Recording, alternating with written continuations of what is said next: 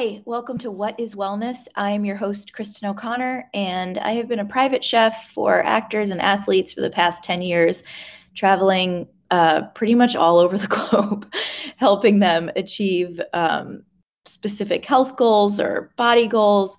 And now I am on a quest to really discover what is wellness and hear from experts in all different areas of wellness, even the unexpected ones like astrology um, and psychology and uh, in, environmental sciences. And then, of course, the ones we would think of like naturopathic doctors, medical doctors, um, acupuncturists, Reiki specialists, and every single nook and cranny in the wellness space I could possibly find. Thanks for tuning in. Please subscribe and leave some comments. I'm so excited today to welcome Jessica Zapotechny, aka Jessie Zappo, a licensed creative arts therapist and performance coach with a 20 year career in mental health, sports, and the activism through art. Jessie combines her love of creativity and movement to build community and help people achieve personal transformation. She's the founder of a women's collective, Girls Run New York City, and currently co leads the Adidas Runners New York City project. Jessie maintains a small private practice in art therapy and performance running for endurance athletes. She loves to paint and run ultra marathons in her free time. She is a total rock star, and I can't wait for you to hear what she has to share. Welcome, Jessie. It's so good to have you on What is Wellness. Thank you. I'm excited to be here. Excited to reconnect with you after all these years. I know. So, um, so Jessie and I actually went to NYU together and got our masters in art therapy which a lot of people still, I think, don't really know what art therapy is. And you actually ended up pursuing it for a fairly long time, whereas I dabbled for a little bit and then veered in a very different direction. um, but do you want to just kind of recap what art therapy is and also kind of what you've been up to in the field?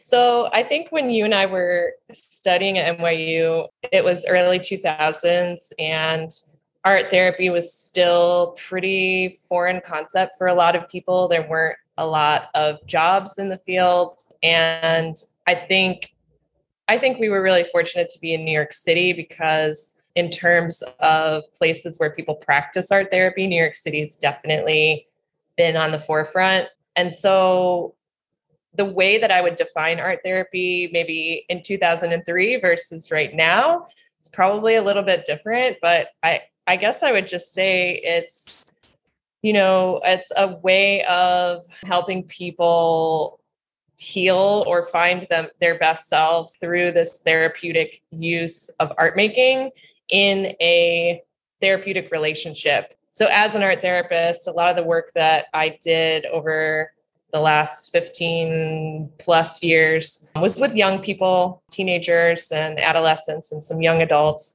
And it really was around developing another way of expressing yourself and understanding what's going on with yourself and using visual language and art making as a way of doing that in a space with a therapist. So I'm sure you've had to define art therapy like hundreds of times. Whenever you mention it, people are curious. And yeah, yeah, I think I, have probably defined it in a lot of different ways, but it's.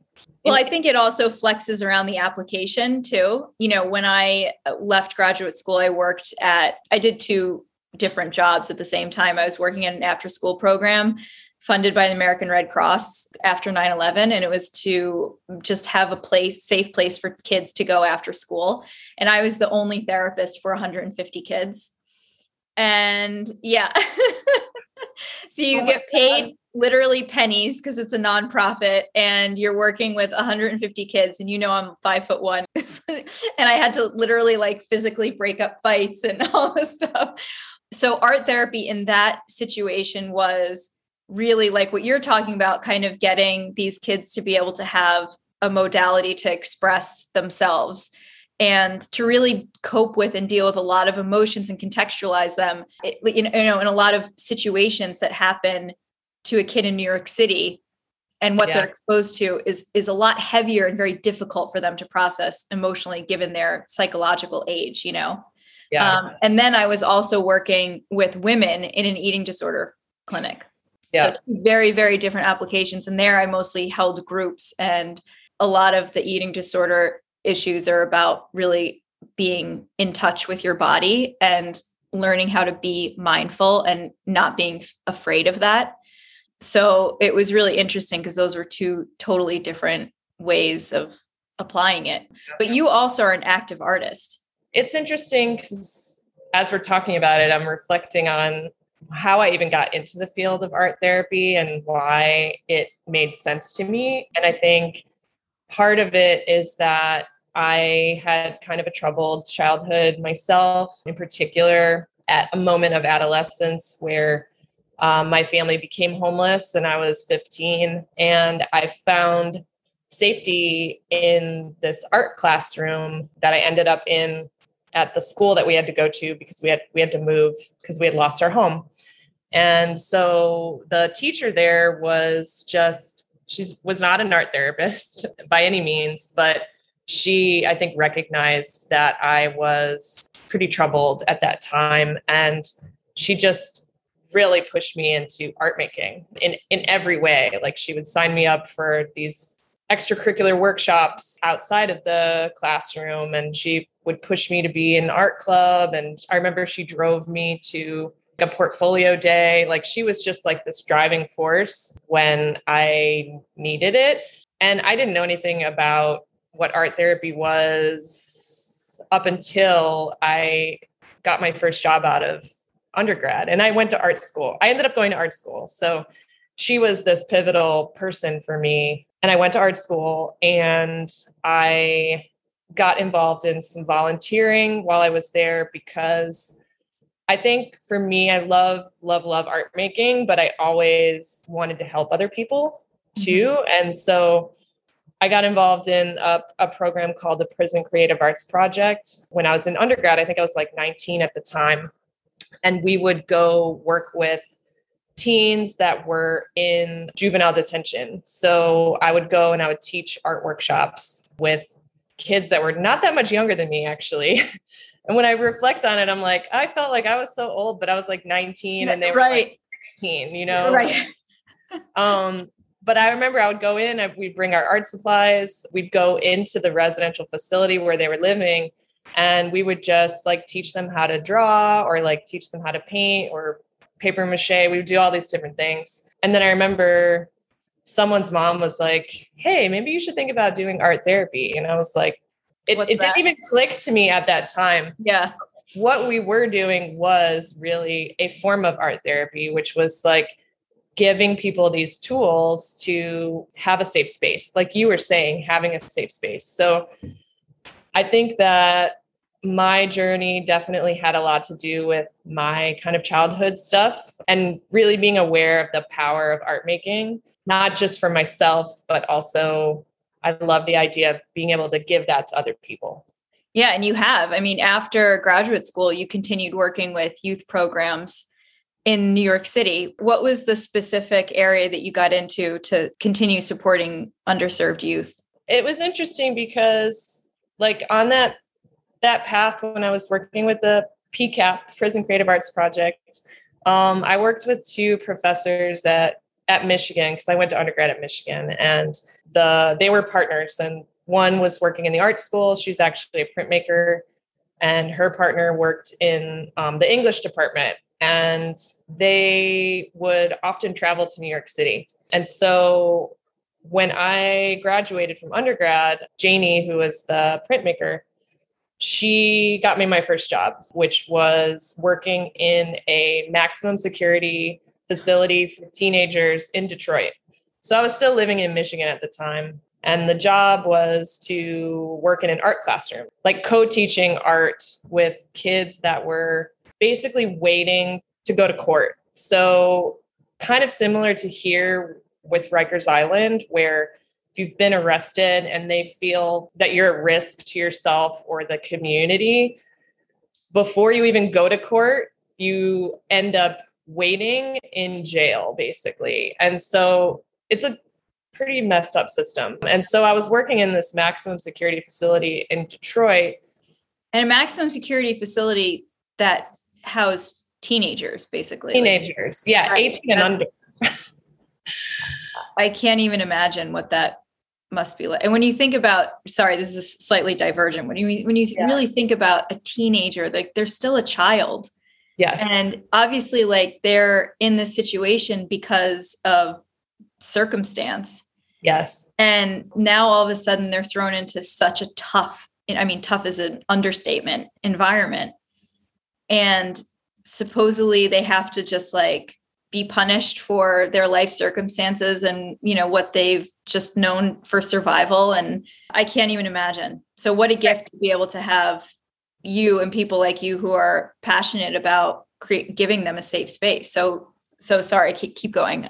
Yeah no i mean that's it's so that's spot on. What has happened to young people who've gotten pulled into the criminal justice system is terrible. And it's this whole system that many people are not aware of but that is so prevalent for black and brown communities and then and communities who are socioeconomically lesser. So in detroit in this space and you know these kids also they haven't been convicted yet. So they're they're in an environment that's tra- re-traumatizing. So they're being further traumatized in this space and they haven't even gone to court so working in that environment i just became really you know, I think I've always been an activist, and I, but I became even more passionate about trying to make a difference in this like criminal justice system. So when I was working there, that's that's when I knew I wanted to study art therapy because I saw just how powerful that art classroom was for these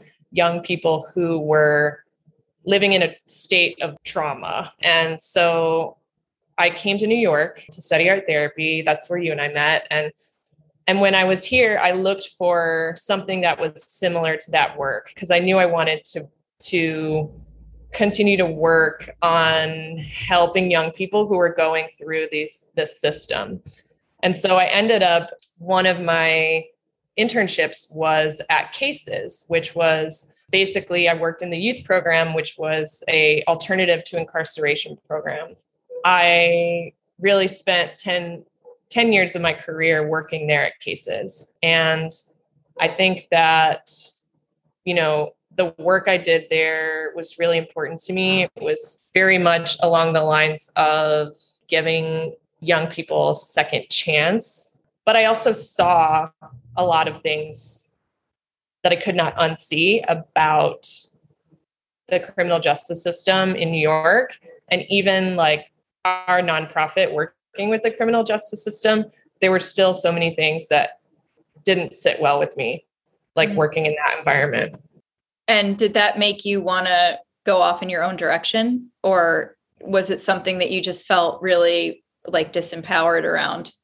I think part of it was that at that time, and I was there from like 2004 to 2014, towards the latter half of my time there, there was a trend where governing bodies wanted young people to be seeing psychiatrists and getting diagnosed in order to receive counseling services. And so, working in this environment where a lot of young people are suffering things like PTSD, complex PTSD, just from their neighborhood and from what they've been exposed to. And then they've spent time in Rikers Island where they're further traumatized. Maybe they've been forced to take medication, which I heard many, many stories of. And then they're coming out of that system, and there's this pressure like something is wrong with them. They need to see a psychiatrist, should be diagnosed, get medication. And what I saw from that angle was we're now going to be labeling these young people who are 15, 16, 17 with a mental health disorder yep. and forcing them to take medication, which I you saw all the side effects of. And so I guess You're not really addressing the fundamental like underlying issue. It's really interesting. All. It's it really interesting that you're saying this because it's bringing back all of the thoughts and experiences that I had in this space too. And one of the things that I found so disenchanting was that one of my internships in graduate school was at Four Winds, and it's a mm-hmm. locked down basically inpatient unit for children ages 4 to 12 and i wrote my thesis on one of the kids in there and i called it art therapy and a misdiagnosis basically this child was 12 experienced trauma beyond comprehension in his life i mean i i, I can't even begin and he was diagnosed as early onset schizophrenia when I started doing work with him in art therapy, we used art making materials first to get him to express some things that he couldn't put to words. And then we st- I started getting him to use art as a, a mediator to take on parts of his personality that were too difficult to really contextualize. And so he created these little superheroes. And every time he held up the puppets of the superheroes, he could transform into something that he couldn't physically, he couldn't emotionally get to within himself yet, but it was like yeah. acting out that part of his personality, his psyche. And he really started coming out of this in some ways. And again, it was an internship. I was only there for nine months. So I had to leave. And it was one of the mm-hmm. most heartbreaking experiences because one of the biggest things that I heard there was like, oh, the kids will continue cycling through the system. And they just, it's not just kids, adults too, but it's this like potentially inching toward any type of recovery. And then it's medication it's sending them back home without the proper support without the proper bones and structure of how to heal and how to recover.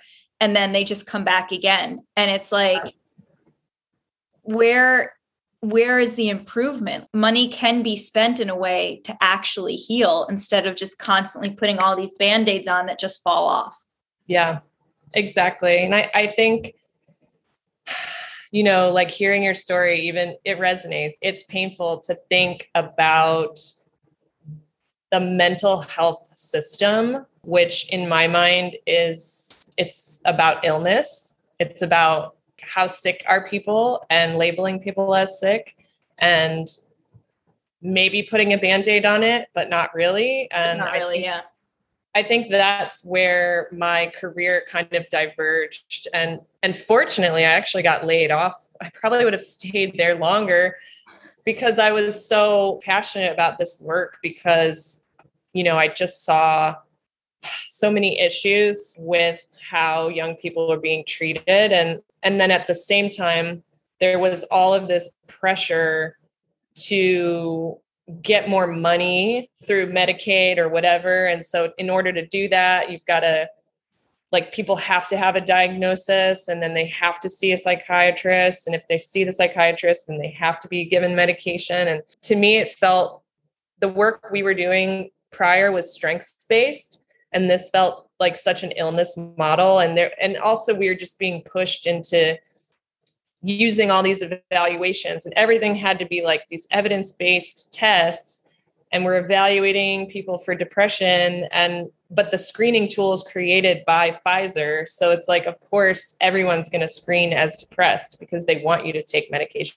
So I could go on and on and yeah I, I, I totally understand. And I am also thinking as you're talking too about experiencing the same thing and how also once you're diagnosed with something there is an effect to that on your insurance. And every, there's a ripple effect in your life. There's this this stamp is a big deal. It's not just something that can come and go and will wash away you know with the tides. It stays and right. it has an impact on everything else in your life. I agree. I think you know part of why granted I, i'm not terribly proud of this. I don't know how i feel about it but i i just feel, felt like i couldn't do it and yeah what I wanted to do after working with the children and then the eating disorder patients, I wanted to start my own practice because yeah. I felt like that was the only way that I could have control outside of a system. Yeah. And then there was all these regulations because this was back in, I don't know, 2007 or something. I don't even know when it was a long time ago.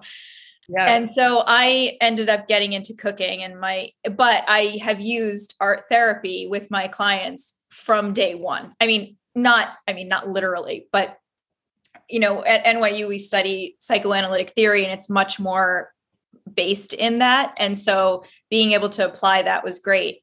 And your path has also taken kind of two different roads and now you're merging them together. So this is kind of a happy shift, but your other passion is fitness and yes. running specifically. And I have so many questions to ask you around that, but let's just dive into how when when did running become an important part of your life and how did that transition into this huge thing that you've built around running and coaching people? So to go even back to sort of the the beginning of where I started on my art journey, I was an athlete my whole life and I ran track and field from 12 years old. I played volleyball, which I was very passionate about and and I had some opportunities to go to college on like volleyball scholarship. I ended up choosing art school and I think like one of the things that's really interesting is how I think maybe previously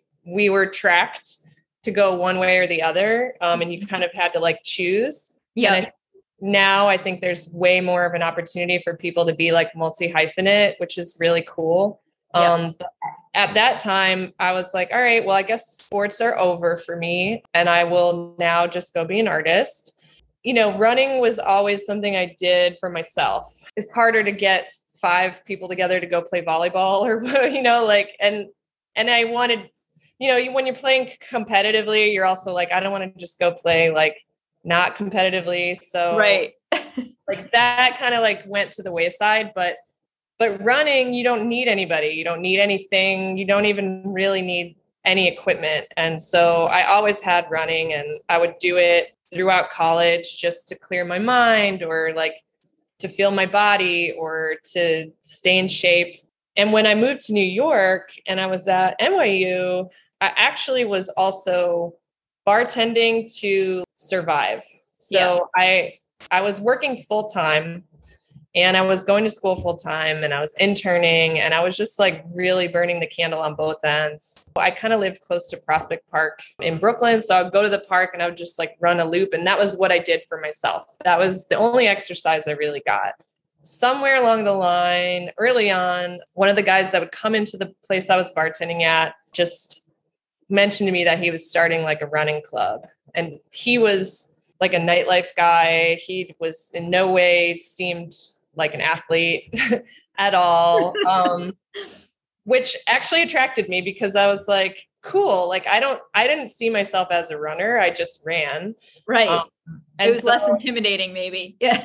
Totally. Like yeah. if he'd been like a serious hardcore runner i would have been like me? No. Yeah. Like, I'm not that good at it. I ended up showing up to this guy's like run group and and it was so wild. It was really different. We ran around the neighborhoods of like Chinatown and downtown Brooklyn and we'd run through Williamsburg and we always were running over bridges. That was like my weekly thing that I did. And it was one time a week. It was like on Wednesdays. So and it was nighttime. So I could fit it in after like after interning and after school and after all that, it was, you know, 7 p.m. I w- could meet up with this group of people and then we would go run and then we would hang out after. It just became a really big part of my life alongside of, I think I was still in grad school at the time. So it was like alongside of all these other things. I always had running. Um, and then it just, it was funny because the more you get into something, the more it becomes equal with the other things you're doing. And so, oh, like, absolutely. Yeah. Yeah. Like alongside of art therapy, I was also developing this kind of identity in the what people call the urban running community as a, a leader in that space. But the two worlds were very separate for me. Right. Yeah. So, but you're kind of about to merge them.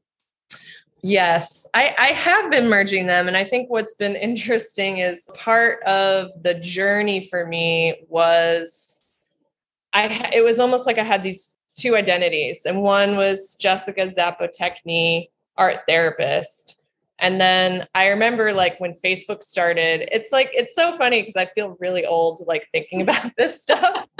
because it was like before well, you look about 25 so things are good thank you but yeah, it was before Facebook that we were doing this stuff. And so like yeah. I remember my sis my little baby sister was like, I'll help you start a Facebook account. And I was like, okay. So, in starting the account, I was like, all right, well, I just launched my career as an art therapist and I really want to be taken seriously. So, I'm going to make my Facebook account my childhood nickname, which is Jessie Zappo, so that people don't find me. Like I, I didn't want professional people in my life to find me on Facebook. Yeah. Yep. And I remember I, that being a big thing at the beginning of social media. It was yeah. like, no, we have to keep it totally separate. And now it's all become a necessary part of our professional life. Exactly. But it was so interesting at that time because I think we even talked about it in in classes, which is like you got to keep your personal life so separate and I've been kind of like reading more about cognitive dissonance recently and this idea of, you know, these separate ideas of yourself and how it feels really good to actually like integrate all the pieces of who you are. And I, I think that's another piece of working in like a psychotherapy space that sometimes didn't really resonate with me was that your who you are supposed to stay so separate of the work you're doing. Basically, I was Jessie Zappo at night running, and I was Jessica Zapotechny during the day, art therapist. And it, it felt very much, even my coworker was like, You're kind of like Clark Kent. it's like you come in here, like you ride your bike in here in your spandex, and then you go into your office and take it off and then you have your dress on and now you're the art therapist and it really was like that it was like these two identities right then with instagram becoming a thing i was using it only to talk about running and i was again it was sort of like this separate piece of me that didn't bleed into my art therapy practice and so i guess i'm a decent storyteller so i just used Instagram a lot as an artistic medium for me.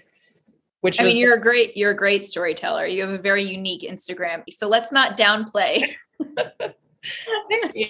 you are very accomplished and in a space that you created all for yourself. So I think that deserves a lot of recognition because it's true. You really Thank built that yourself.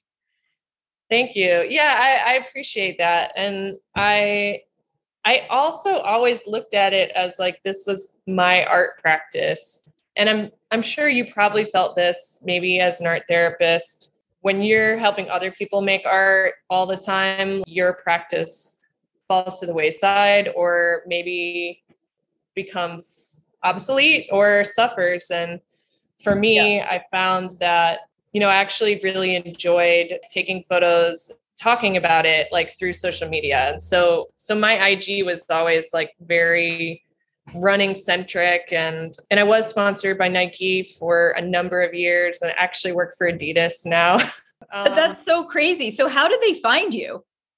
Um well so that initial running group that I was with was it was very unique. It was super counterculture to what was happening in the running space in New York and and so it was sponsored by Nike and I worked with them through Bridge it was called Bridge Runners. I worked with them mm-hmm. like 7 years. I was just a big part of that community and did a lot of basically like my skill set as an art therapist really translates a lot into community building.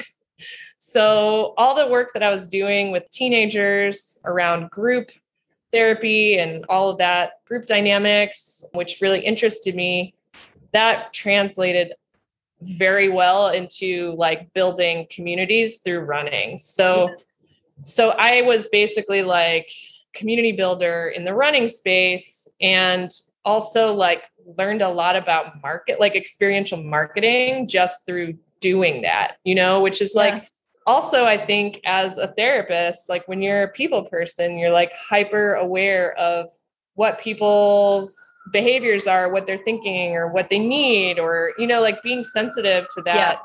actually makes you really good at marketing yeah because you're very tapped in and you're very sensitive and open yeah.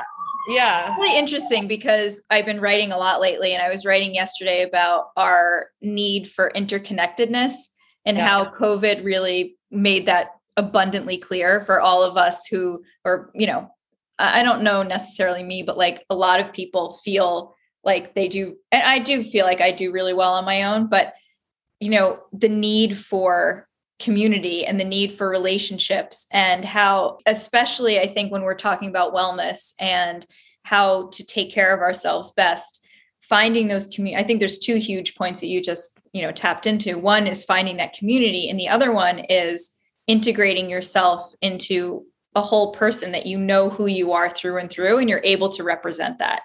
Yeah. And it's so it's actually it sounds ridiculous but it's so hard to actually do that. And i think when you have different areas of your life and outlets where you have this great community and support system it sort of helps make that more possible. You know you can really step into those parts of yourself in a bigger and broader way when you have those great support systems. I feel like there's so much of your life that is this external output all the time you hearing your story and knowing you. And you know when you were growing up you found this great outlet in art making and then immediately turned it around and said you know how this is so great for me. How can i give it back to everyone else? And then did that through running. And all of your passions are not only for you but you've shared them extensively with other people. So, what do you do for yourself? How do you stay well for yourself in terms of food, emotional, all of that? I, I think that's a great question. And during the pandemic, I became so aware of feeling pretty depleted. I think that there was a lot of emotional output. Like you you said output and I was like, "Oh my god, yes." There's a lot of emotional output when you're a helper, a healer, a coach, an empath. All those things are what we are and and how do you like refill your own cup when that's the work you're doing and 2019 had actually been a really amazing year for my career. I was working on a lot of very cool projects in the endurance sports space and traveling a lot. And at the same time, I was depleting myself. It wasn't until everything kind of came to like a screeching halt that I realized, and I think that happens often when you're like constantly moving, is that that first day of vacation or that first break, you're like sick. Um, yes. Yep. yeah, like that. That's where I was, but it was like more than sick. I was like, whoa, I I don't even know what I have to give right now. And we're in like a really traumatic space. I spent a lot of time with myself, as many of us did. I also was living alone. So it was really spending a lot of time by myself. I started running by myself again. And I was running also with a friend, but like almost every single day. And honestly, that practice of running alone, it brought me back to like the importance of spending time alone too. I think running in itself is a very meditative place for me. It tends to be the time where I can have a thought and kind of meditate on it and it can be like a little bit clearer and it's also you know providing all these physiological benefits of more oxygen to my brain and so having that daily running practice or even sometimes it would be walking. I would go out and walk for several hours because we had all this time. It was really important to me. And I realized as a coach working in the endurance sports space that I have to have my own separate goals and training that's like just for me and I don't have and I don't share that with someone else. So so that's one meditation is really important to me. I had been doing really good at starting my day with meditation for a while. Like when you're doing it, you feel good, you don't realize the effects of it. But right. it's when you fall when you fall off and you feel terrible and then you're like, "Oh yeah, I guess it was doing something." so, like meditation's been important. I think food is also a factor for me and that eating foods that have like a high vibration so like fresh fruits and vegetables are important. I tend to like to make things from scratch if i am making food and and try to be mindful how i'm fueling myself because because i do run ultra marathons and i do things that i mean they require your nutrition to be on point. Really on So- point. Yeah. I mean, you you have to you have to literally fuel your body. There are specifications around that. So when you're when you're doing long form running and you're running 20 miles or training for a marathon, what do you eat in a day? You know, it's it's funny because it's not as it's not as many calories as you, as you would imagine, but it is about when you're eating and like what you're eating. So one of my favorite things is savory foods, like on endurance runs, and a lot of times the food that is pushed to athletes is sugar. They're always pushing like sugar-based things because because you know that you need carbs You need carbohydrates to replenish. Yeah. yeah, but I just have a very difficult time stomaching that much sugar, especially if you're going to be out for like four or five hours. So I've found that like I really love those Japanese rice balls that are like triangular. That's Yeah. it's rice. Got, And it like, has the nori on the outside. Yeah. yeah. They That's used to sell that actually right by our class on uh, on ninth. Do you remember that Yeah. little Japanese? Panya. Yeah. I Is it still place. there? I think so. I think so. Amazing. Yeah. So so those are something that I really love. I've also like worked so I work with a nutrition coach. She's on my team at Adidas Runners and so she's always recipe developing for athletes. And so we've worked on some stuff and we made these trail bites that are basically like sweet potato and brown rice and miso. Um, and so it's like you're getting the carbs, but it's it's a savory bite and you know that was really special to work with her on that because it was like unique to like my what i want and need Right. Which felt good so That's great. yeah so I, I guess like in terms of like self-care it's it's a daily practice and like some days i do good and other days i don't and i just try to i'm trying to like be in the moment and do the best i can each day Yeah. I mean, I think that's the important part. And you touched on this, but I think being somebody who is an empath and is in the giving space in terms of career, I mean, it is very, very difficult for people like that to turn inward and, and ask the question, What do I need? I've been a private chef and I go on these really intense jobs and they're three months, six months, sometimes longer. And I'm working seven days a week and it's a constant all day long thing. Yeah. And I find the same thing when those end, I feel literally like I've been holding my breath the entire time. And then I get inevitably get sick.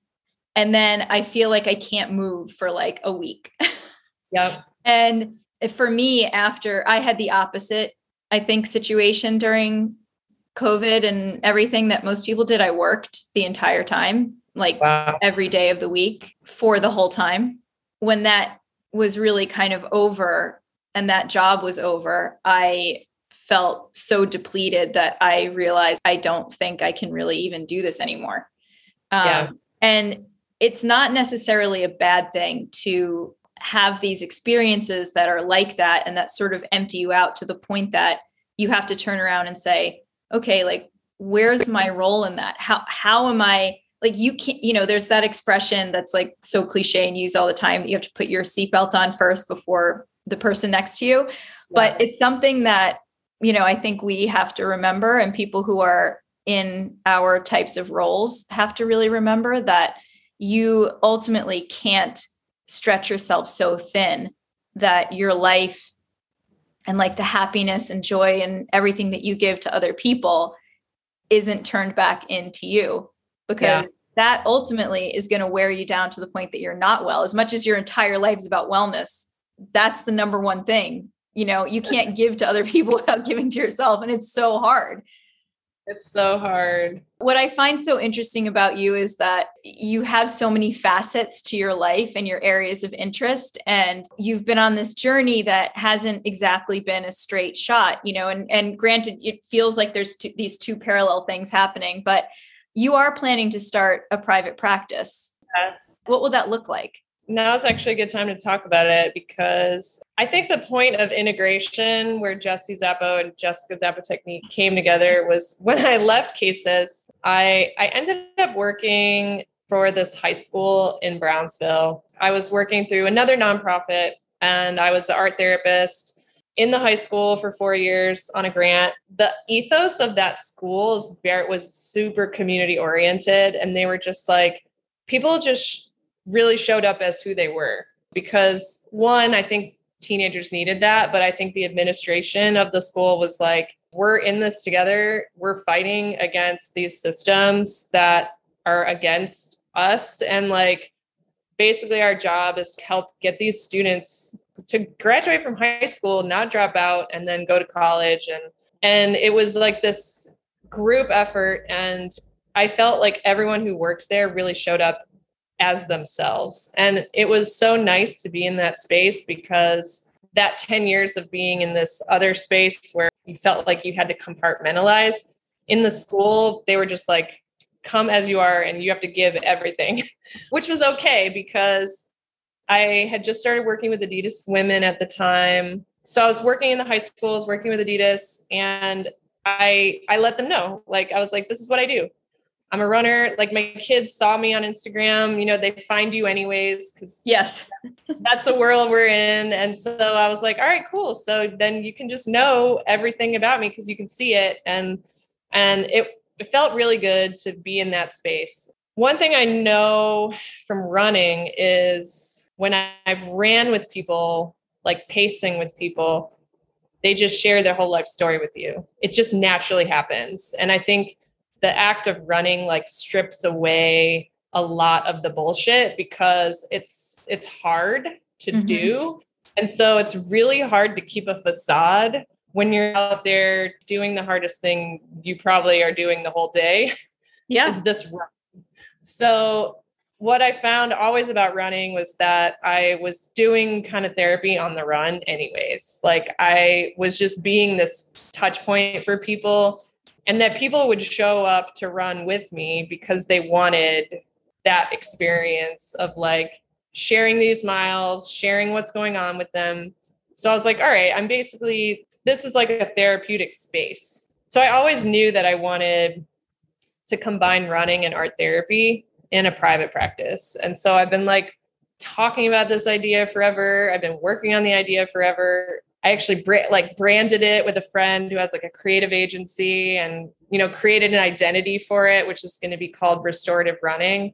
The goal now is to really like roll that out. I think the world has also changed like from when I first wanted to do it where I was like this is a wild idea and I don't know if people will be on board to like now which is almost 10 years later and I'm like this is what everyone's doing. People are very in touch with mental health and mm. wellness more so than they ever were before.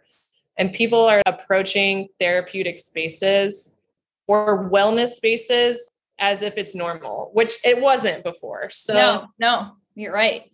I think now is absolutely the time. For me, it's just taking that first step um, has always been kind of the scariest, which is like hanging your shingle out there and being like, all right, now I'm open for business. And beginning to work with people. And so I think the proof of concept is there. Like I, I know that it's going to be a really powerful opportunity to work with people.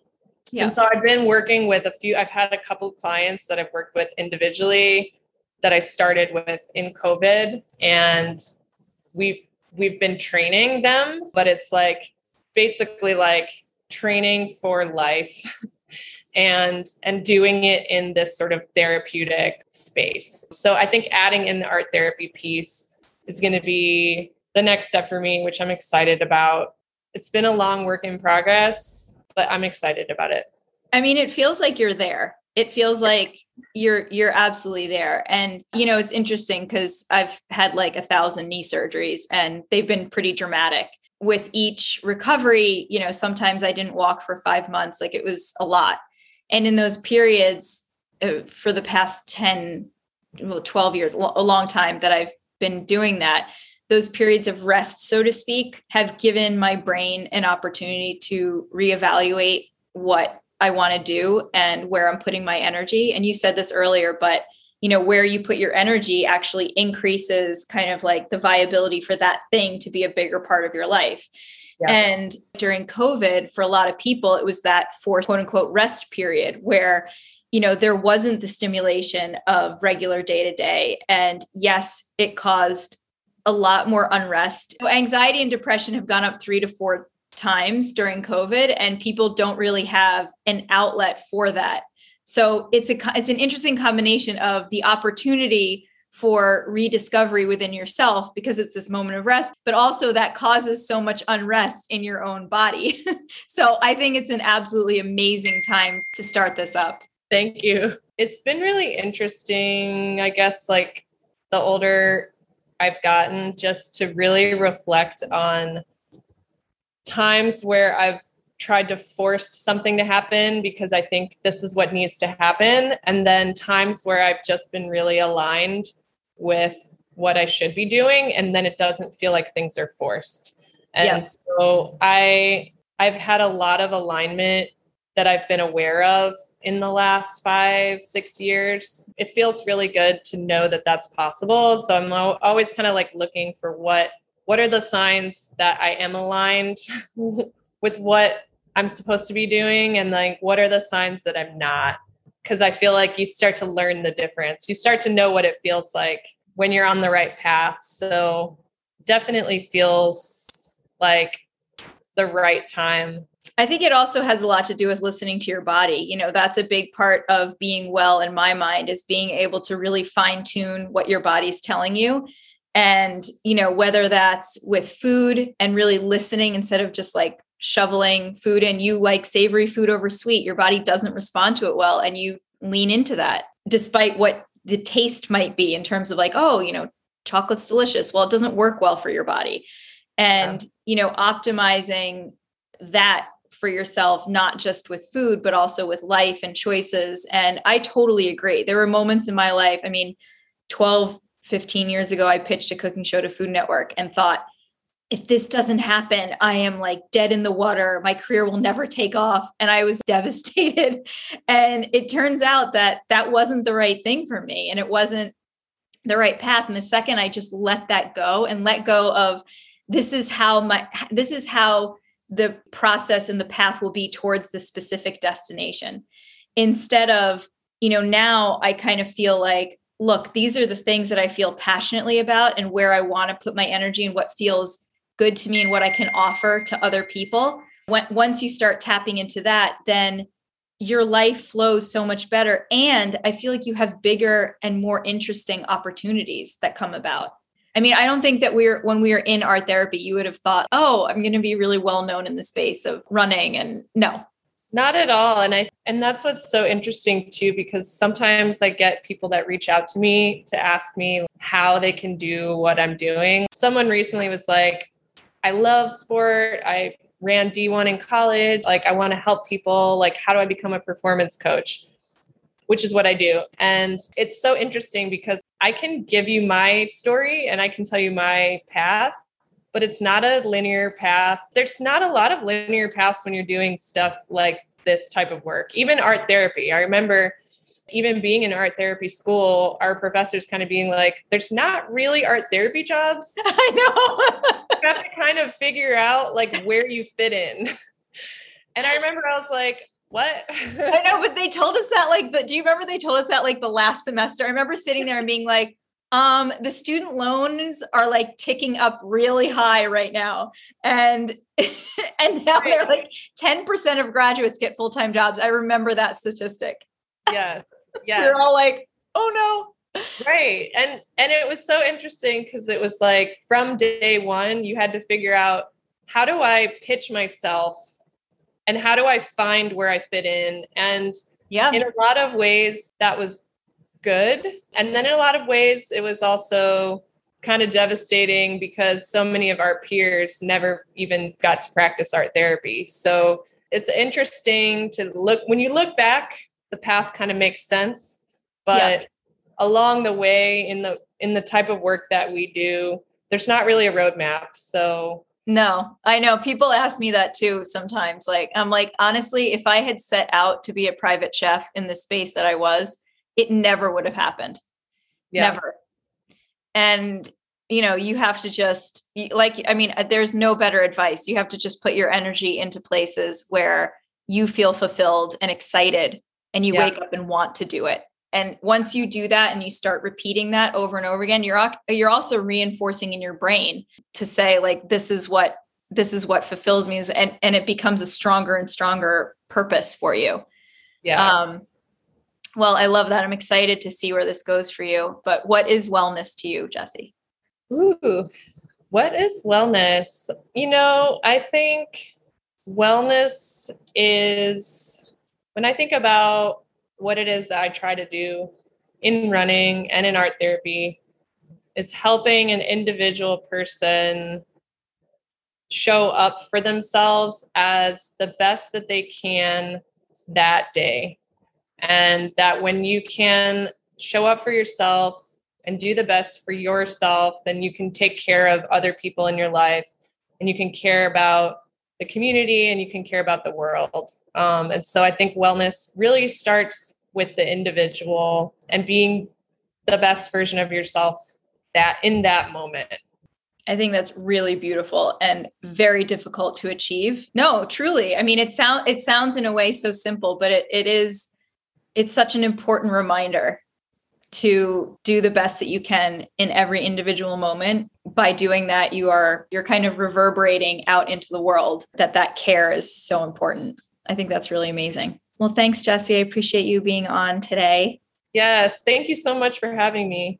Yeah of course. And where do where does everybody find you? And you know if there's anything that you wanted to plug or talk about. Honestly i think the most dynamic place to find me is uh, on my Instagram, which is at Jessie Zappo. I also founded and co-lead a group called Girls Run NYC, um, which is a women's project that I've had for six years, which is also fun. I'm sort of like daily updating my my IG because that's kind of like what I do. So if you want to know sort of the ins and outs of what's happening with me daily, you would find it there. All right, great. Thank you so much. Thank you. Thanks so much, everyone, for tuning in. Next up, we have Lila Wise, who is a holistic health coach.